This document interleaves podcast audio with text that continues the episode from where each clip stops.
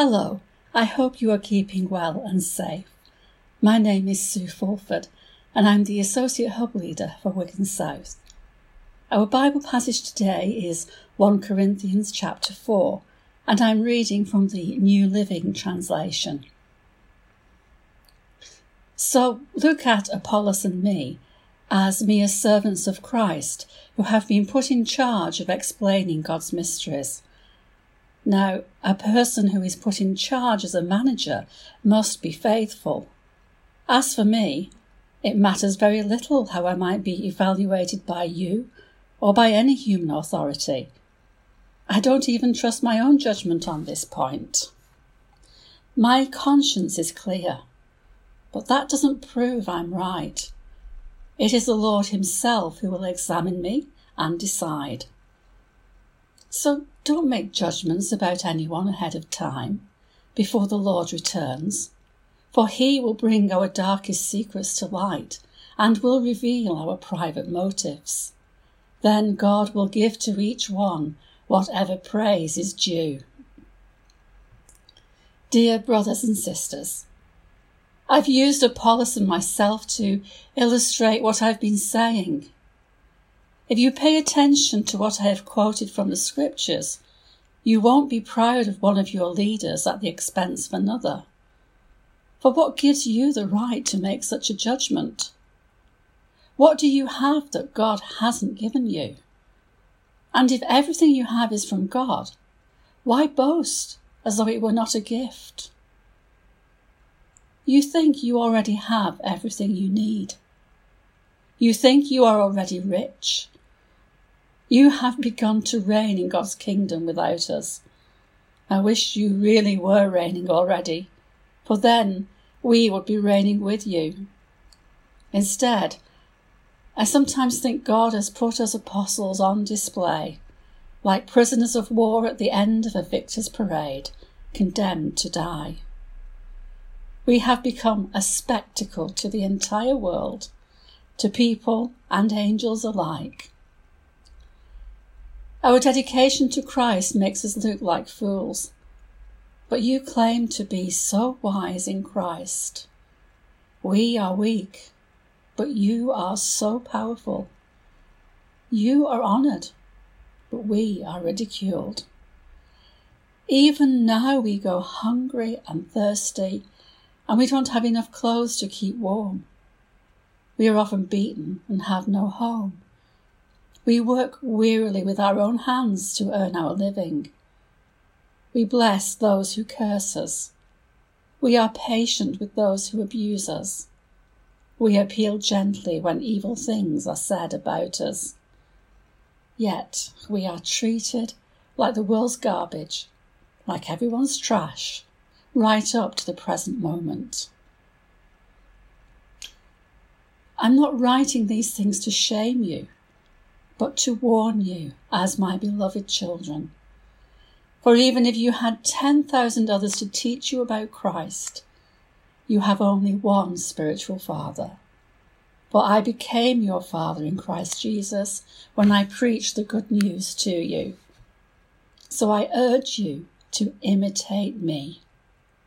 That's why I've sent Timothy, my beloved and faithful child in the Lord he will remind you of how I follow Christ Jesus, just as I teach in all the churches wherever I go.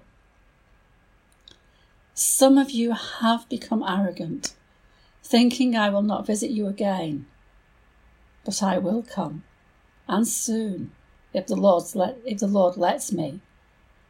And then I'll find out whether these arrogant people just give pretentious speeches or whether they really have God's power.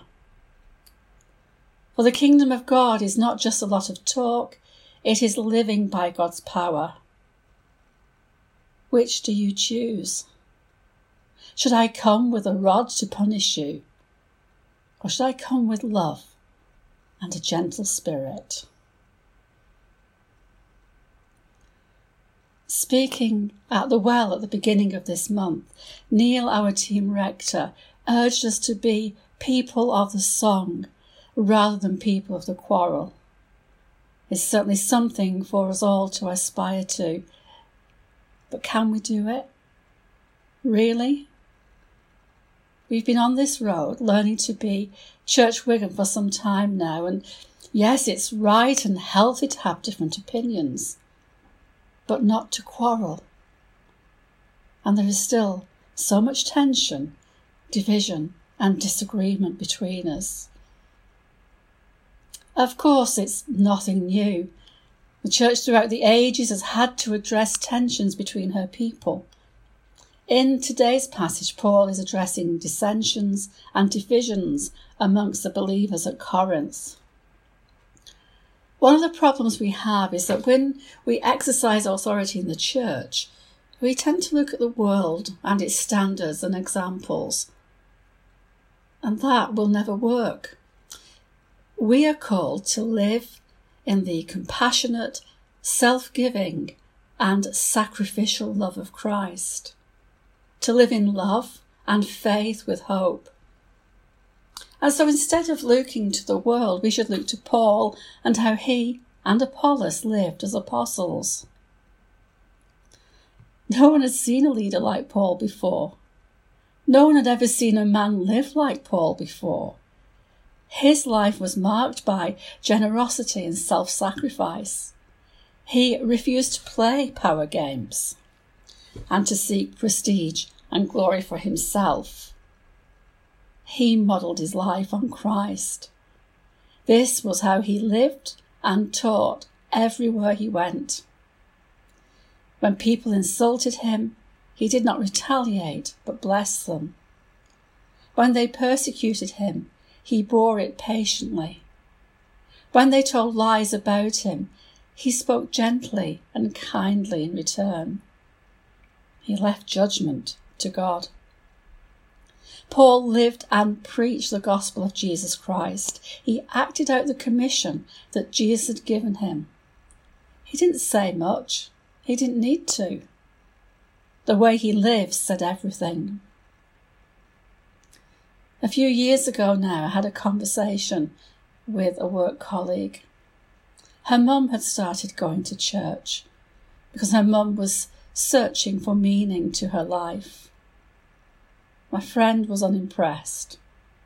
You wouldn't catch her going to church. It's full of hypocrites, of people criticising others and falling out amongst themselves. At the time, I responded that the church was full of ordinary people who were fallible, but that they were all trying their best to follow Jesus. You know, I can't say I'm satisfied with that answer now. It seems more like I was making excuses. Yes, we are weak and fallible people.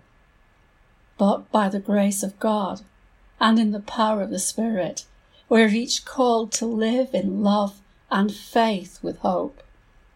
And like Paul, follow the example of Christ. Let's pray. Let's say together the prayer that Jesus taught us. Our Father in heaven, hallowed be your name. Your kingdom come, your will be done, on earth as in heaven. Give us today our daily bread. Forgive us our sins, as we forgive those who sin against us. Lead us not into temptation, but deliver us from evil. For the kingdom, the power, and the glory are yours, now and forever. Amen. Thank you for listening. Have a good day wherever you are and whatever you're doing. And may God continue to bless us and protect us. Goodbye.